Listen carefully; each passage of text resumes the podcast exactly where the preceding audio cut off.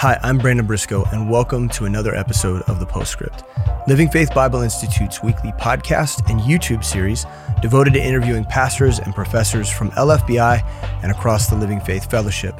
Over the last couple months, uh, you probably heard some of the interviews that I did with Pastor Alan Shelby, Dean of LFBI, over the subject of the KJV, and we investigated uh, both the internal, uh, that means the, the biblical evidence for why we believe in a preserved translation of God's word, but also the external evidence. We discussed the history behind the King James and why we can trust that the process of translation was superintended by the Lord. And so in those episodes, uh, we talked about a lot and we went pretty deep, pretty fast. And that's why I'm so thankful for the PS Plus. Uh, Van Sneed is the host of that show, and he's taking time even right now to go deeper into some of the subject matter that Alan and I addressed in those episodes and talk about specific doctrinal ideas and concepts. Uh, he's using logic and reason, but he's using God's word uh, to illuminate certain things that I think are really important to this subject matter which is also why I decided to have him on the show today. And so today I will have Van Sneed, who is a teaching elder at Living Faith Lee Summit and uh, also a student here at LFBI. Uh, he's going to be hanging out with us and discussing the KJV, and we're going to talk about it in practical terms. The, the conversation today will be very practical and inspirational, and hopefully uh, will be illuminating for you as well. And with that, I want to say hello. Hello there. Van. How's it going? It's good, man. Good. It's good to have you here.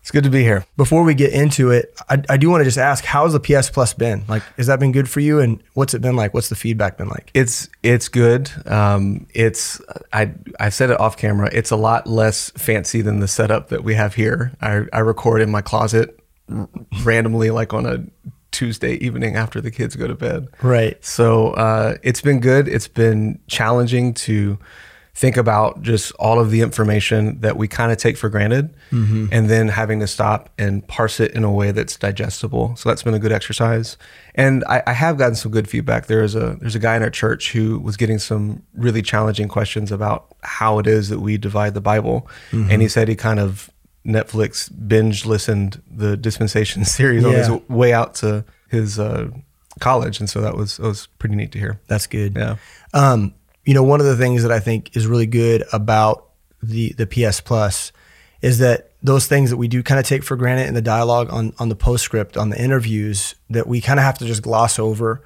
Uh, you're taking the time to investigate those further to make it easier for people to understand if if maybe they don't understand a word or a mm-hmm. phrase mm-hmm. or a concept, and so that's been really valuable. The feedback for me has been great. Well, praise the Lord, man. That's yeah. And uh, by the way, it, we need to we need to also get footage of you in the closet. so we need to get you know if we can get that on YouTube, uh, that's the next step for the PS Plus. I think that I don't think that'd be a great idea because I can never get comfortable enough, and so it's like you know the the shorts that you don't wear except yeah. outside of you know you, you wear them inside your house, and it it's it's not my most dignified moment at all. Um, well, anyway, we appreciate it, and uh, the series that you're in right now is you're recapping the the King the King James episodes that I, that I did with Alan. Yeah, and that's been really great, and uh, hopefully um, beneficial to people. So I, I, want us to talk maybe just personally mm-hmm. uh, about how we came in in contact with the King James. Sure. And uh, hopefully that'll you know shed some light on why we find it to be so important, this topic to be so important. Yeah, so yeah. for for me, uh, I grew up going to churches that were very akin to the one that I'm in now, uh, that were very similar to Midtown Baptist Temple. In fact, every single church that I've ever been in has been a Baptist temple. and I don't know how that happened. Yeah. Like, that was just God, because, you know, I was rebellious and wandering, and I just always found myself, uh, it was Blue Ridge Baptist Temple, mm-hmm. Kansas City Baptist Temple, and now Midtown Baptist Temple, yeah. which is bizarre. But the, uh, the King James has always been a part of my life. Mm-hmm and uh, and I kind of took it for granted until I, I, I actually started pursuing Christ and wanting to know more about His Word. And so it's always kind of been a part of my life, but that's not actually true for you, right? Uh, for you, it's a, it's something that you came in contact with later in life. Maybe you can share a little bit of your sure. story and how you came to be a KJV guy. So uh, when I heard about the Kansas City Baptist Temple, I knew that I did not want to go there because it had the word temple in it, and uh, the same was true with with Midtown Baptist Temple. What was your What was your thought? That's a weird name, man. Yeah. If you if you have never read your Bible, you're like, what the yeah. what are they worshiping? Right, right, right, right, right, There's a heritage. There's a heritage yes, of that word. Yes, most people don't understand. Yeah. yeah. And and me at the time, not at all. But yeah. I, I, grew up Catholic and, you know, got saved eventually uh, several years later when I was in a non denominational church. Mm-hmm. And I can't recall any particular version that they were using, which I think is indicative that there wasn't any emphasis on mm. a particular version. Right. And so as I became a member here at MBT and started getting discipled by Dan Renault, that's when I first kind of encountered uh, the KJV as an issue. mm And I we were talking about this just the other day because I remember uh, I came into discipleship and I had to show him this app on my iPhone by Crossway, which are the makers of yeah. the ESV. Right. And Crossway made a dope app. Oh, I, everything that it's it's so good. Everything related to ESV is kind of just cooler. It looks great. They've got a lot of uh, yeah techie young people behind that. Yes, that book. The interface was so usable. They right. did such a great job researching, and I said, Dan, look at this thing. Yeah, it's beautiful. And that that was a serious selling point for the ESV is the ease of use of an app. And so in discipleship, you know, you know that that that that smile and nod that yeah. people give you and they're just like they want to kind of you know burn your face off right. they want to be kind and gentle yeah I, know that look that dan gives he has that look yeah yeah but he was very kind and gracious and he said something recently that you know has kind of been passed around our churches which is we're, we're kjvo but we're not mad about it mm-hmm. and so dan was very gracious with me and just talking with me through the issues but also not kind of forcing me right. to read something um, that I didn't understand the significance of. And that's exactly what it was. I just didn't understand, other than a personal preference, why he was saying, hey, this is the version that we're going to use. Right. So he was very patient. And then randomly, like, different story, but it's part of the sequence of events.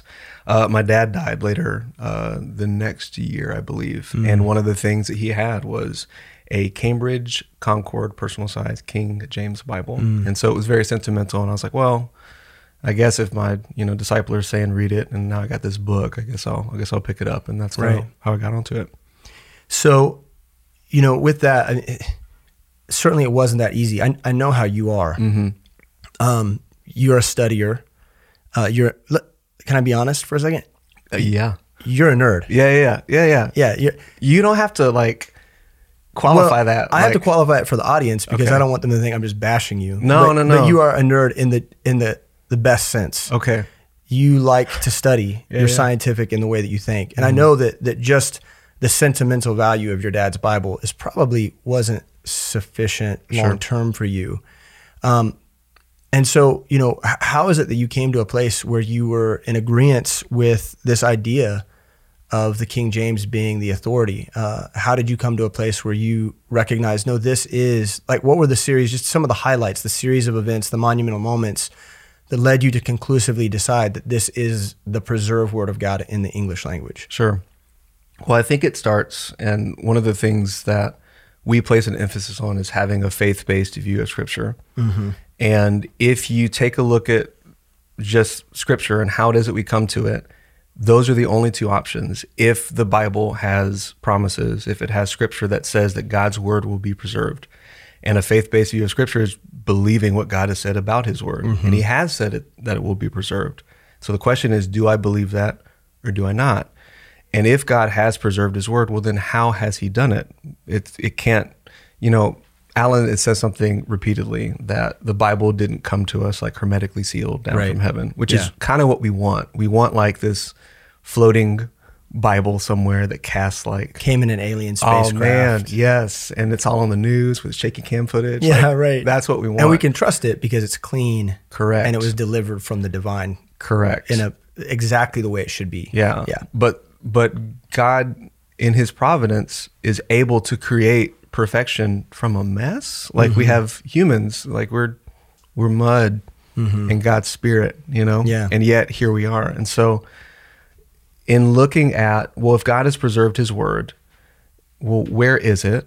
There is a there's a history, there's a heritage in the particular version that that we're using, yeah, and the fruit that it's produced, and then contrast that with well, now there are proliferation of versions, and some of the arguments for that is well, it's different ways to say the same thing. Mm-hmm.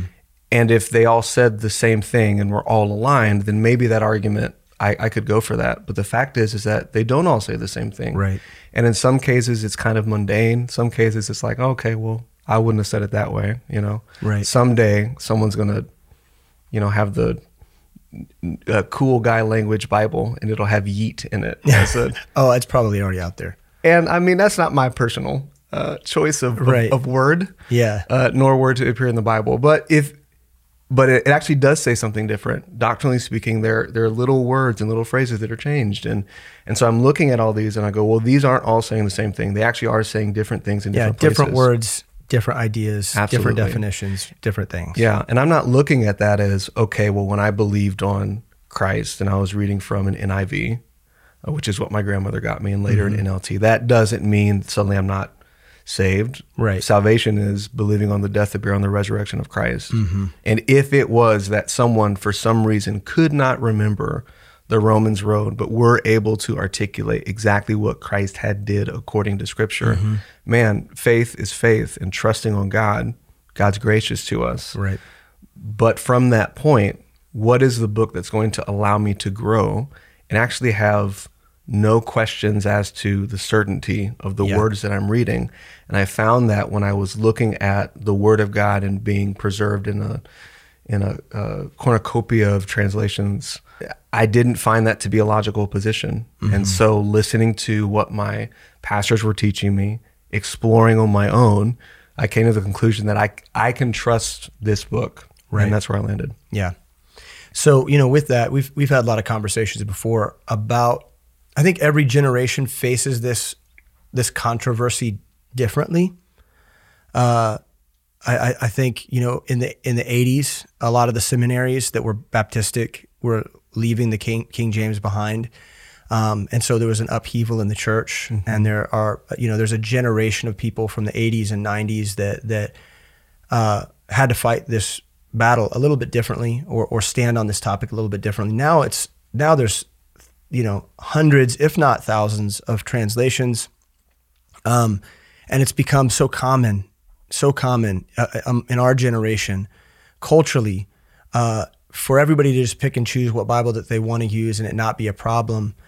Uh, but at the same time, there are voices, mm-hmm. there are mm-hmm. voices within cultural Christianity uh, that are in clear opposition to the use of the King James m- more so the King James only position that mm-hmm. we hold to, that, that they're offended by the fact that anybody would say, uh, hey, um, we believe that we have the, cer- the certain words of Christ in this version, that this book, this particular book, is the only English version in which God's word has been preserved. Mm-hmm. That's offensive to people.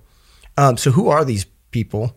that we're encountering sure and what is that what what are the, some of the things that they're saying familiarize us for those who aren't familiar with the people that are on youtube and and those that we're encountering and what and what is it that they're saying particularly about the king james sure so there are a lot of people um, that represent different types of arguments and so i, I think two individuals that represent two different types of arguments uh, someone like james white yeah, um, who is uh, very uh, angry man. He, he's he's he's got opinions yeah. and fervor behind yes, those opinions. Yeah, yeah. Um, I so, told Brett Bartlett I would love to see Brett Bartlett and James White uh, in a debate. Oh man, that that would be like a a verbal gladiator. Yeah, bout. It would be combustible. Yeah, yeah. It, I we could pay per view that. We could. Yeah, that's a good point. And a whole bunch of independent fundamental Baptists, right?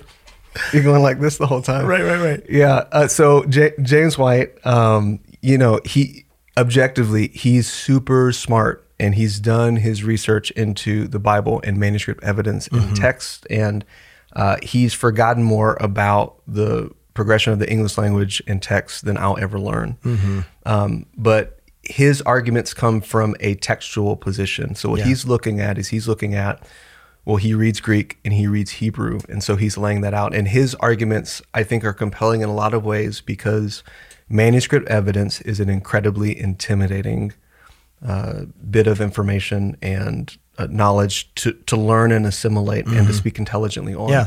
It's why this has been so challenging for me, is because uh, I, I don't have time to learn Greek or Hebrew. Right. I don't I don't put it past that I could, but it, I'm not an authority in that area. Yeah. And so he's speaking from that, and he's talking about the specific manuscripts. Yeah, this parchment, that parchment. He's got all the numbers and the letters memorized, and he, he speaks very, very uh, in, in, a very informed way. Absolutely. Which is persuasive yeah. to young minds. Yeah.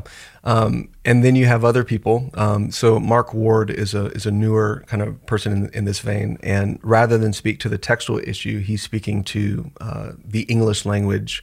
His kind of big push um, is uh, uh edification requires intelligibility. Mm-hmm. Uh, which is something that principally he's grabbing from 1 Corinthians 14, and what he's essentially saying is, well, the English language uh, is different, sufficiently different than it was in 1611 right.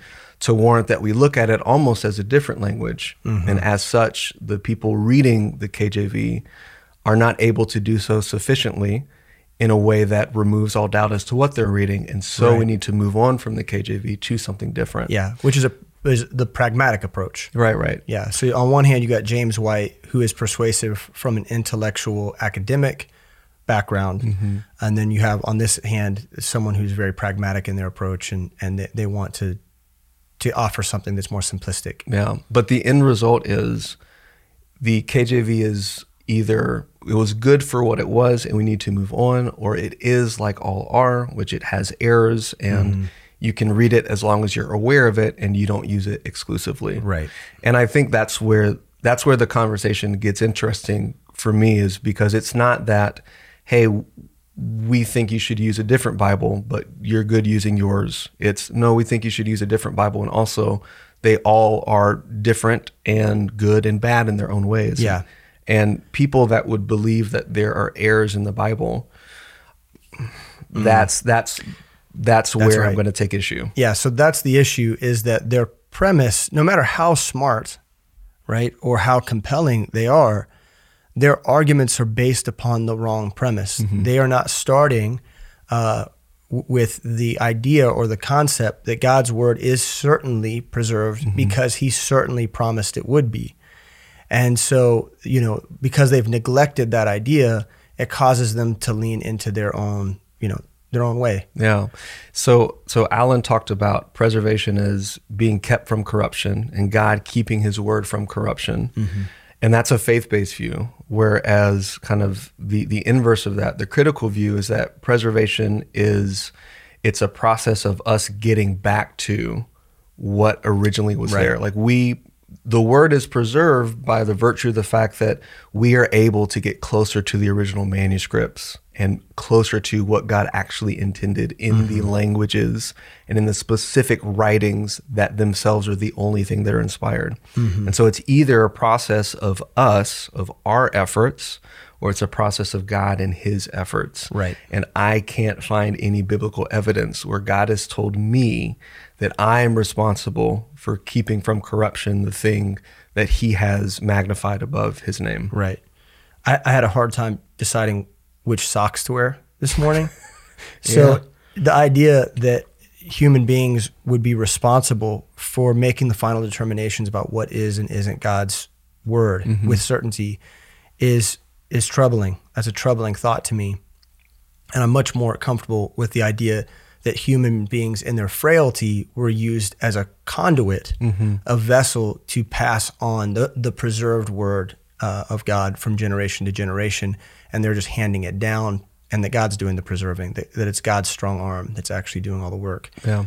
Um, one of the things you mentioned was this uh, idea that, you know, they frame this argument that people should be using something that is more intelligible for our generation in mm-hmm. in the vernacular of contemporary speech in the English language. And that's a common thing. I mean, most people choose the Bible that they choose for the sake of, readability. Was the the King James and the the you know Elizabethan language used within the, the pages was that ever a hurdle for you and then how did you how did you personally overcome the fact that some of these words seem uh, on the surface antiquated sure so so y- yes and uh, you know i I did that thing where I was like, okay, cool, I'm gonna roll with the the KJV, but also this ESV app is really pretty and yeah. it's really easy to find the verses, so I'll use that too. And yeah. like anything, the KJV has a particular cadence and a particular rhythm, mm-hmm. and that, in a lot of times is a reflection of its source material because Hebrew poetry has a particular cadence and rhythm, and right. sentence structure is different. And so, some of what people are bristling against is the language from which the Bible was translated. So mm-hmm. I don't yeah. know, man. Like tell God to write in a different language. right. Yeah. Figure something else out. Right. But part of it is uh, anything is that way. Um, anything is going to take time for you to come to an understanding of what it is. There are always going to be words in the English language today that are not antiquated, that right. aren't dead words. Uh, my daughter, when she was younger, was not one that knew what to do at the dinner table and not be gross. Yeah, yeah, yeah. And so I would tell her, Tally Rose, you're being uncouth. Mm-hmm. And so as my son is now growing and he is very uncouth, I'll say, Cade, you're being uncouth. Right. And Cade will go, What's yeah. that mean? Yeah. What's that mean? is what he'll say. And my daughter will go, lacking manners or etiquette really quickly because mm-hmm. she's been taught what uncouth means. Yeah, she learned a word. There it is. And so there are words that we should just learn. Yeah. If you are going into a medical profession, there are words that you need to learn. Lots and lots and lots of words. I can't pronounce, nor do I know exactly what sarcoidosis is, mm-hmm. but I've heard it a lot on the medical drama. Whatever, whatever you just said, yes. I don't recognize as a word. There it is. I can barely say it. Um, but that has a specific meaning. Yeah. And we can't just change it because it's it's hard for me right. to say. Well, it actually carries some weight, and there's a reason why it's formulated in the way that it is. Sure. There there are other words in the Bible where they don't mean the same thing in today's context and mm-hmm. they meant when the King James translators translated it. Right. And some of the arguments are, well, see, here's a word, you know, he who now letteth will let. Well, that's a conversation that needs to happen. And a good Bible teaching church is going to call out those things in the same way that I would call out things to my daughter because she's a child and she needs to be taught how to grow. Right there are spiritual children that need mm-hmm. to be mm-hmm. discipled. And I think that's a key thing that I've been processing, especially as we've been going through this series, is a lot of the times people that are wanting to abandon the KJV for readability's sake are treating the Bible as if it doesn't get taught or explained in the context of discipleship.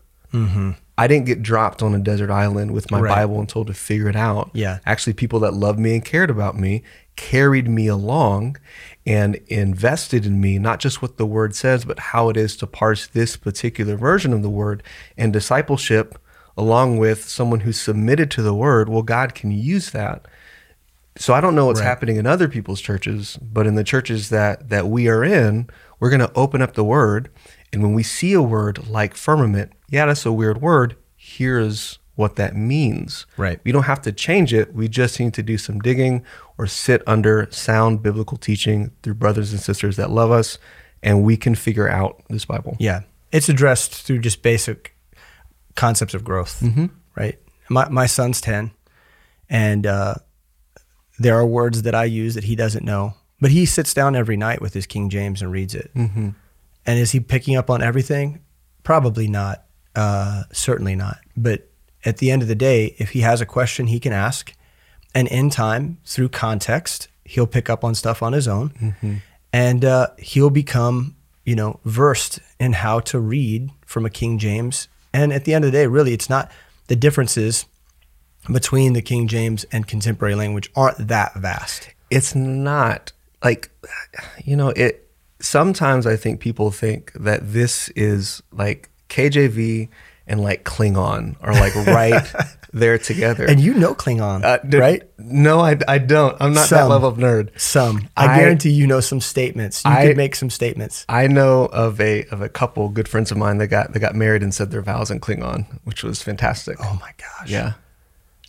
It was it was, it was great and weird, but great. Super weird. Yes, but it's the English language. Yeah. Like it's English. Yeah. And so the phrasings are different, but that's always going to happen. Right. And so that's why advocates against, you know, a KJV version are looking at every 20 years, every 50 years, we need a new Bible. And it's like, I mean, I I don't I don't think so. Right. I think yeah. we're okay. Yeah.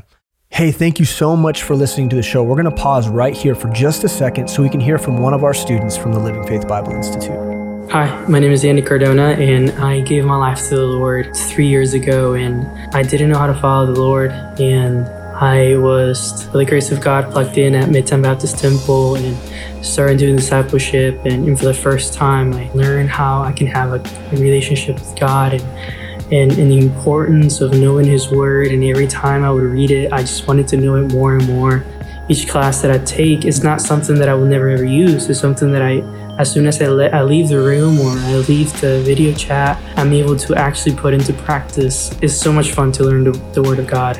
Uh, and I'm so grateful that LFBI was able to provide that environment for me, that culture of, of loving the Word of God and learning the Word of God, but doing and applying the Word of God so we are able to have an answer for the lost people. Visit lfbi.org to learn more about Living Faith Bible Institute. What other aspects of the pro KJV idea concept uh, are appealing to you? Like, how how does this work itself out practically, inspirationally in your own personal life when you're studying? Uh, your approach to the word, the fact that you hold this position, what differentiates that from the other the other versions and the approaches that people might take to those? What are the doctrinal differences? What what are the things that are appealing to you about using your King James? Sure.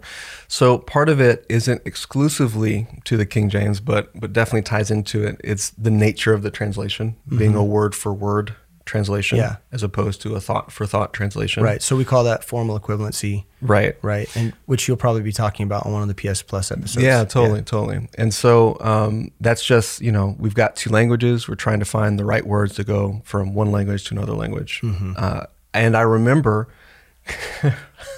I remember not knowing anything about my Bible and thinking, man, there are just some words that are, I guess more important than other words because they're in italics. So like I need right. to read them in such a way that's that's forceful, which is you know. Did you just like when you were reading? Did you just like yell in your mind? You're well. reading it. You're you're just so, are saying it with like an accent. So I, I I just happened to be on in Genesis chapter one, uh, verse ten, and God called the dry land earth and gathering together the waters called he seas and God and saw that it was good. Like I, right, I was like, right. how do I emphasize this?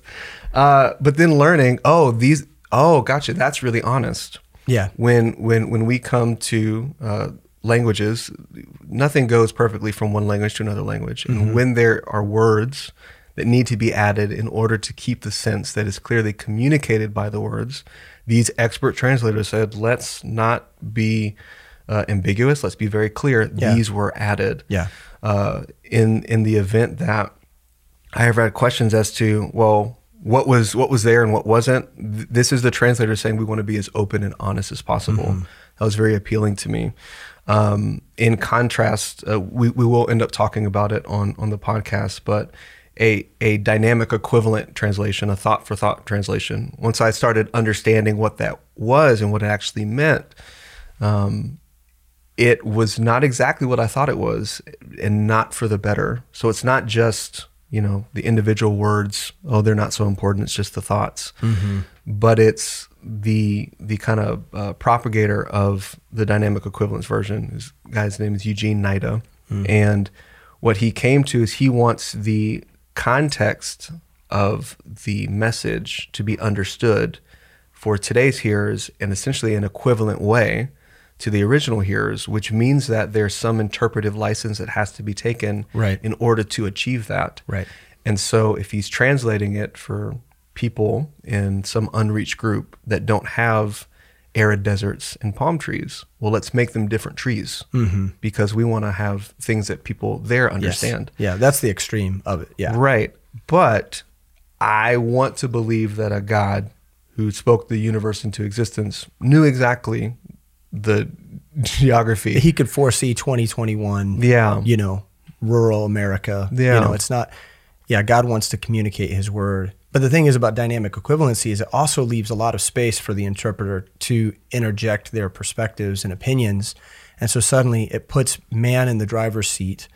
Uh, oh, let me explain. Let me explain to you what mm-hmm. God meant. Yeah, and uh, and to do that from a place of of personal opinion and not authority. And there their are quotes where Nida is essentially saying as much like there has to be interpretation. Mm-hmm. So there are some things in the Bible that are ambiguous. And if you have essentially a philosophy that says interpretation is necessary, then there might be room to try and connect those dots where we shouldn't, where right. it is kind of ambiguous. Right, right. Yeah. Now that you've been a KJV guy uh, for a minute now, yeah, right? Yeah. And uh, you know, one of the things I think is really great about our family of churches and their position with the KJV is the fact that we don't we're not wearing like drab suits with ties, and uh, the women in our churches aren't wearing denim skirts, you know, down to the ground. Some and, some some some people would probably like a, a just a full on denim skirt in 2021. Though. That's true. It'd be pretty dope. Yeah, yeah. yeah. That's the whole, uh, you know, uh, the irony of of young people is that they always do the thing that is least popular. Nobody's brought back JNCOs yet, but I wish they would. I think there's probably some people wearing JNCOs. Uh, I love that we referenced JNCOs on, on this episode. We're, we're, we're making it. We're doing. Yeah. It. Um, So you know we're not we're not the we're not those folks, uh, and I think that surprises a lot of people sometimes. But w- what are some of the challenges that you've discovered, at least in talking with other Christian friends, other people when you announce the fact that you're a KJV guy? Sure. Like, what, what, how is that usually received? Because I think a lot of us have have faced pushback, uh, but but I think it's unique for again, like every generation faces it in a, in a unique way. So, what is it like for people our age to encounter? You know, who are those folks? Yeah. What are they saying?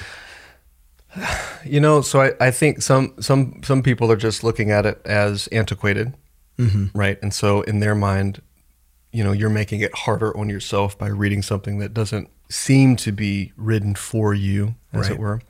Um, so I think that's a challenge. I- anytime that you have a view that excludes other things, whatever it is. So growing up, it's like if if you had a Super Nintendo Entertainment System, well then that must mean that you hate Sega Genesis. Yeah, which I, the truth is for me, I I did. Okay, see, I didn't like the chunky controller. There, see, see, there it is. Yeah, yeah, yeah There it is. Yeah. So, so I was an SNES guy, and I thought it was objectively a better system. Yeah, it, it was. Okay. Yeah. So, so there Still is. So, so man, I'm I'm glad. Normally, we're on slightly different ends of a of a pop culture spectrum. No, yeah. But but I'm glad that we're unified Hip hop and Super Nintendo. Yes. We can agree on those things. Yes, there it is. So yeah, you're right. You're right. So that that when there's that there's a polarity that suddenly enters into the dialog mm-hmm. like they someone feels on the outside perhaps or they they get their feathers ruffled by the yeah. concept.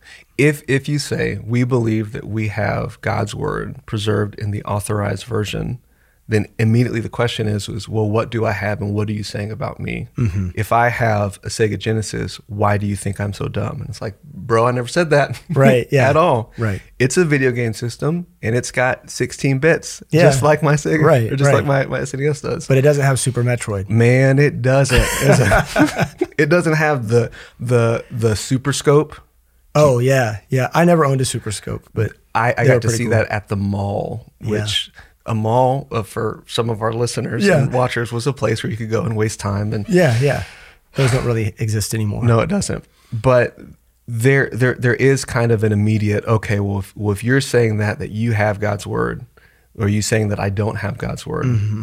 so those conversations are, are always uh, very very challenging to have and very frustrating to have um, i think we talked about this earlier but just the fact that the conversation of saying we believe that this is God's preserved word invites the manuscript evidence question, of which uh, many people are just really ill equipped to have. I feel right. very ill equipped to have that conversation.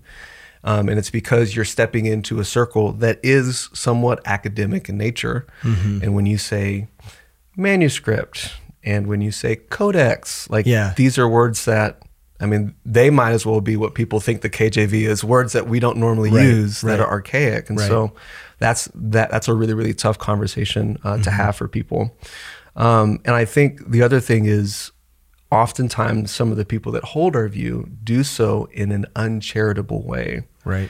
And it's it's very frustrating to me to see people that will look at what we would believe is true, but then essentially treat it as if they're supposed to preach, you know, manuscript evidence and the KJV as fervently as the gospel. Like it, it's yeah. this weird yeah. thing. Um, I I want to stand on the authority that I have, but convincing my, my, mom that she should read a KJV is like n- not my primary goal in life. I want to be able to talk intelligently about why it is that I've made the decision. Mm-hmm. If she mm-hmm. has questions, I want to talk to her about it. Right. But I'm, I'm not trying to make enemies in that way. Right. If that makes sense. Yeah. You would be more pleased just to know that she's following Christ with everything that she has and, and that she has a basic view of, of doctrine that, that informs her ministry, yeah. her ministry life. But at the end of the day, you know, if we are reading something, there's a possibility that we're going to come to two different conclusions right. based off of the versions not saying the same thing. Yeah. And I I want to always be as gracious as possible, but be able to talk, well, here here's why you and I maybe aren't seeing mm-hmm. eye to eye on something is because this thing says something different than, than this thing does. Right. Yeah. yeah. So as time has passed, you've built your hermeneutic around the King James position. In other words, this is the Bible that you use. And so as you learn to study it, obviously there are implications of that. Mm-hmm. Maybe you can explain some of those implications and, and, and how does the f- fact that you are a King James person uh, affect the way that you study and the way that you see divisions in scripture, et cetera, et cetera. Sure, sure. So it, it's interesting. I, I, was I was thinking about you know this, and it's it's part of what I'm ruminating on a lot right now. Mm-hmm. And uh, Genesis one one, you can actually start right there, and it's it's fascinating. And just to just to clarify, these are kind of on a spectrum, as some that are like, oh, that's different some that are well that's pretty different and some that are hey we're talking about a very different thing you mean when comparing versions, versions yeah things like okay. that so genesis 1 1 very familiar in the beginning god created the heaven and the earth and then of course we get to genesis 1 2 and the earth was without form and void and darkness was upon the face of the deep mm-hmm. so uh, I, I, I think it was when you were talking with sam about genesis we talked a lot about the gap theory yeah in our episode 50 episodes back. Now. Right, yeah. right. And so there's this understanding that God created everything perfect, and then Genesis 1 2, something is very different. So, mm-hmm. what happened? Well, we compare scripture to scripture, we place the fall of Lucifer there in that gap, right. essentially. Right. Yeah. And so what we have is is uh, God created everything perfect, and then suddenly everything wasn't perfect. Mm-hmm. What I find neat is taking a look at Genesis 2 1, thus the heavens and the earth, the heavens, plural. So mm-hmm. we go mm-hmm. from heaven to heavens. Right. We see Paul is talking about there being a third heaven that mm-hmm. he was mm-hmm. taken up to, implying a second and implying a first. And yeah. what we find is that the word heaven in, in Genesis 1 1 is actually pretty specific. And could it be that, you know, the KJV guys just missed an S Right. Well, I don't think so. Not if God superintended that process. Mm-hmm.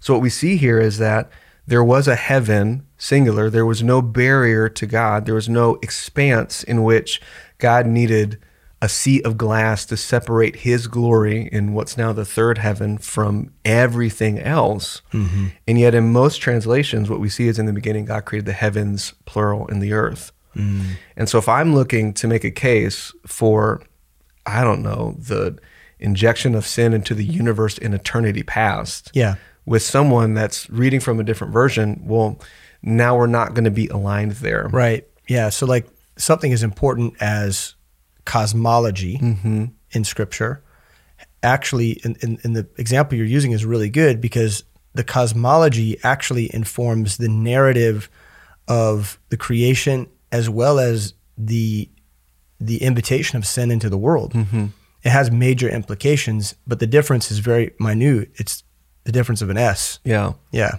And and even in that, I was I was looking at the passage in Second Corinthians. So so here's what it says uh, inside of a KJV Bible. I knew a man in Christ above 14 years ago, whether in the body I cannot tell, or whether out of the body I cannot tell. God knoweth. Such an one caught up to the third heaven. Mm-hmm. So that's in our KJV in the Good News Translation. So this is Eugene Nida's dynamic Ooh, translation. Good, You're going to love it. Uh, I know a certain Christian man who 14 years ago was snatched up to the highest heaven. Mm. Now, the highest heaven is the third heaven, but highest isn't the word third. Yeah. I'm the third van right. in my family. So you know there are two more. Right. So it, it's not distinct. Right. Yeah. That also sounds a little Mormon. yeah, because there could be five. Right. Right. Yeah. Right. So so so what we're doing here is uh, there is a practical cross referencing of Scripture that we lose. Mm-hmm. So you're sensitive up to the highest heaven, not the third heaven. And so there's actually some some really uh, key uh, items that right. that I'm missing. Mm. Yeah. Yeah. What about um, other other implications? Like you know, certainly in words, words affect doctrine. Mm-hmm. Uh, there are there are going to be. We always say that doctrine informs the way that you live, or it should inform the way that you live, sure. right? Uh, so, what are some other areas in which it affects the way you understand Scripture when you're using different versions? Sure. So, I always imagine this in the context of if we were having a Bible study and everyone has their version of choice. Mm-hmm. And so we're all going to sit down and we're going to read a passage. And so we're going to read uh, 1 Corinthians 1.18. Which, says, which can, hey, hold on for a second. Yes. You hit a good point, and I want to mention this. Please do. Uh, that, uh, you know, at least in terms of how we conduct Bible study in the college and young adult ministry at Midtown, this, this question comes up a lot. If someone, someone shows up with a different version, how do you approach that? Right? Yeah. And so what we suggest is always kindness, gentleness, uh, Bible study is probably not the place to debate which version you should be using. That that's a conversation that could be had uh, over coffee uh, weeks, months later. Uh, but th- it is really important that everybody be on the same page because the because of exactly what we're talking about. And so I think it is important to note that like all of our Bible studies keep extra King James on hand. Yeah. And what they do is they just say, "Hey, I, I know you've got another version." but we're going to use the same version and, and we're using a King James at our church. And so, and, and most people don't bristle at this. Right. And, and I think it's because of how it is approached. It's mm-hmm. we're all using the same version so that we're all talking about the same thing. Yeah, we want to be unified. Page, yeah, right? Yeah, yeah. And so it's it's it's very pragmatic in the moment. Uh, that doesn't need to address all of the doctrinal and things that we're talking about. Mm-hmm. Lord willing, they keep coming. Right. they have that question, and outside of the context of trying to hear from God in His Word in that way, we can address that yeah, issue. Yeah, yeah. So just a side note. But, yeah. but so back to what you were saying. Yeah. So if, if we're if we're all in a circle and we're all reading from the same version, 1 Corinthians 1.18, for the preaching of the cross is to them that perish foolishness, but unto us which are saved it is the power of God, which is like so great. Yeah. It's that that's a mic drop verse. It's yeah. so dope. And yeah. it and it really it does so much to illustrate th- the power of God to change your life and that we have been saved from all of these things. Christ, Christ did everything for us. It's amazing. Uh, reading from the NIV, for the message of the cross is foolishness to, to those who are perishing, but to us who are being saved, it is the power of God. Mm. And so, can I cross reference an NIV and see that there are other verses that talk about salvation in a moment, in an instance? Sure am I, as a, let's say, a new Christian in our hypothetical scenario, is it possible for me to extrapolate that our being saved is a process that isn't finished and that I may not finish depending on whatever factors that I can come up with? Well, that would be a logical conclusion for me to come to. Mm-hmm. So if one version says you are saved and the other version says you are being saved, well then it invites questions yeah. about what is the nature of salvation right is it a moment in time or is it something that god forbid we have to to do something yeah. to maintain yeah. right and so regardless of if that person comes to the right conclusion just the fact that there's that question inserted right. and it says something different is going to change the paradigm of how it is that one is saved it's superimposed upon the rest of the context. So you continue reading and you'll have that in your mind. That question stays with you, or you're in another book of the Bible and that question stays with you.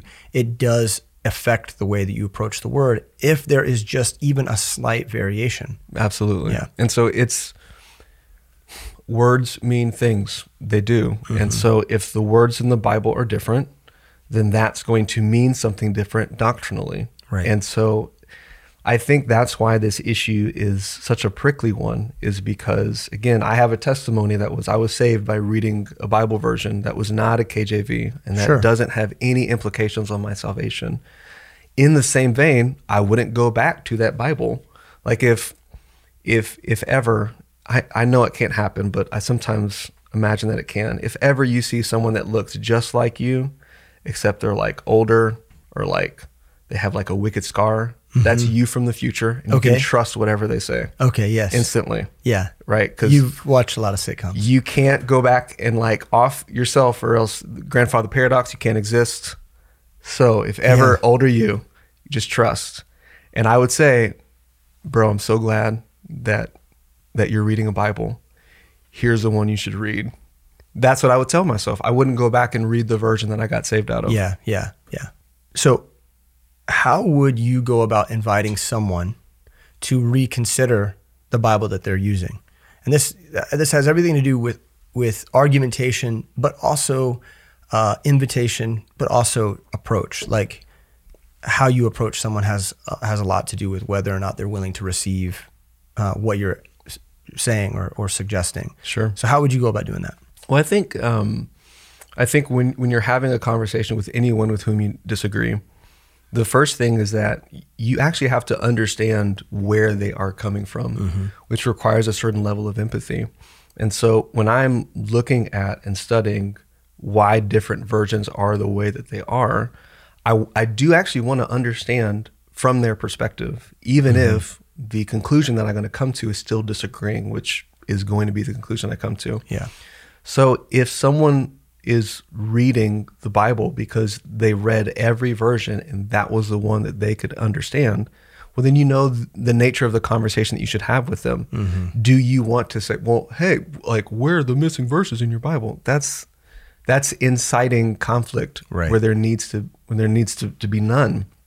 And so understanding where they are coming from, um, but also when the opportunity arises and it's appropriate, being able to have a discussion that's based on things that you can clearly observe and that aren't um, they aren't colored with your you know particular this is the way that it has to be and this is the conclusion i've come to right being able to speak just honestly and openly about the fact that two things that are different aren't the same and that there are differences mm-hmm. is the version that you came to because that's what your pastor told you that you should read well praise the lord you have someone who's saying you should read any Bible. Um, make sure that you are investigating, you know, the origins. Make sure that you're understanding uh, the reasonings why that pastor is saying this is what I want you to mm read. Mm-hmm. And it could be that they're saying this is the most accurate translation. That's what that pastor would say.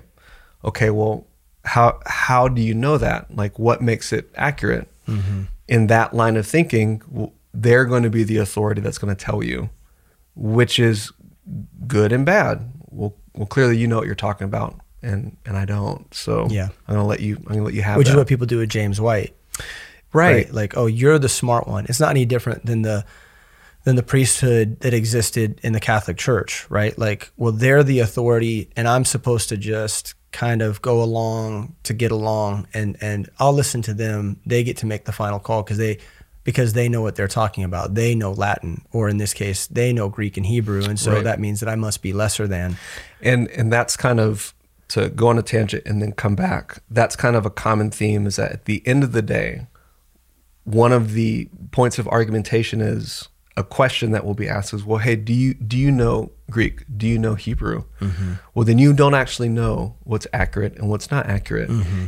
And if you are in a line of logic that says that it is up to us to try and figure out what's accurate and what's not accurate, well, then we are wasting our time with this discussion because there are people that are smarter, that are infinitely more studied, and right. we should listen to what they're saying. But the simple fact of the matter is, what's helped me is that those same individuals oftentimes don't by faith believe that God preserved his own word. Mm-hmm. And I think that's the key distinction it's not that I'm saying you should read a King James Bible because it's accurate and blah, blah, blah. Yeah. It is. Yeah. But it's because when you are looking at this book with a faith-based view, then you actually don't you don't need a scholar. It's helpful. God's okay with scribes. He's got scribes in the Old Testament, scribes in the New Testament, a little bit different. Yeah. What's the difference? It's not always good. Right, right. heart heart attitude. What's mm-hmm. the way in which you're approaching it? Are you approaching it from a perspective that says that that God's going to do the work? And I find that most people even haven't had that conversation about what it is to believe the Bible by faith and believe in the preservation of the Bible by faith. Right. Yeah. So I think that's the the key element to me more so than, you know, Textus Receptus and Nestle Aland UBS. Yeah. Cool if you know it, but do you believe that God has kept it? I right. think that's the most important conversation. And I think with people our age and younger, they're so unfamiliar with the arguments uh, about the King James. They didn't grow up, you know, surrounded by the controversies around the King James that, that people 30 years ago did. And so a lot of times they are much more open to this idea. They're, they aren't as bristly, they're not as prickly about it. Um, they're, they're more open to discuss uh, all of these things that we're talking about. And they, they're willing to begin with, without any presumption, with the idea that I want to take the Bible as a faith based you know proposition. Mm-hmm. I, I want to do that, and so if you you start with that principle and that idea, then everything else begins to fill in. You know, begins to backfill. Yeah, yeah. I it's what's helped me because I I know exactly that I'm going to be deficient in some way in this conversation, and I'll I'll get I'll get more understanding. I'll memorize more facts about things, mm-hmm. but I'm never going to feel that I have everything down, but I'm always going to be confident that if God can save my soul, he can keep his word. Yeah. And if he promised to do so and I, I just believe it, well, I think we'll be okay. Dude, it's good hanging out. Yeah. Um, looking forward to all the PS Plus episodes that are going to be coming out. Um, thank you for doing that. Yeah, man. It, it's become such a, a great um, addition to, to the postscript. I'm, I'm glad that uh, me looking uh, crazy in my closet is helping people. Yes. So yeah, um, and we need to play Super Nintendo sometime, just like a dude night. Yeah, yeah, I'm down. Mega Man X. Uh, it's oh gosh, what's the one? Uh, oh, original Mario Kart. Oh yeah, yeah, yeah. That's the jam. Which I still love just destroying my son in some Mario Kart. It's a pleasure of my life Fantastic. to do that. Dude, I love you. Love you too, dude. Thanks for hanging out. Yeah, man. And we want to thank you as well for hanging out with us for this episode of the Postscript. Hopefully, uh, you know, Van and I goofing around talking about the Bible was encouraging to you. We, we do want the show to be edifying and, and faith building for you. Uh, we didn't get into a lot of the details uh, of, of, you know, the history and the doctrinal things today. Uh, but we want to invite you to take a class that addresses all that stuff. It's called Manuscript Evidence, and you can learn about that at lfbi.org. We will be offering it as a class this spring. It will be with uh, Dr. Alan Shelby, who will be walking through all of the, the depths of this, and you can go on that walk with him, and you'll grow a lot from it. And so, if you're interested in this topic and learning more, we would suggest that you check that class out. Uh, all of the spring classes are open. Please consider enrolling for any class. Uh, we offer classes in leadership development uh, from God's Word. We're, we're, we're learning the book uh, and we're using that to inform the, we, the, way we live out our faith. And so we want you to come along with us and, and do that as well. But with that, uh, we love you and we hope to see you again for another episode of the Postscript. God bless. Thanks for listening to the Postscript. If you enjoy the show, please leave us a rating and review in order to help other people find our podcast. If you value this show, please help us continue creating content by supporting Living Faith Bible Institute at lfbi.org/support.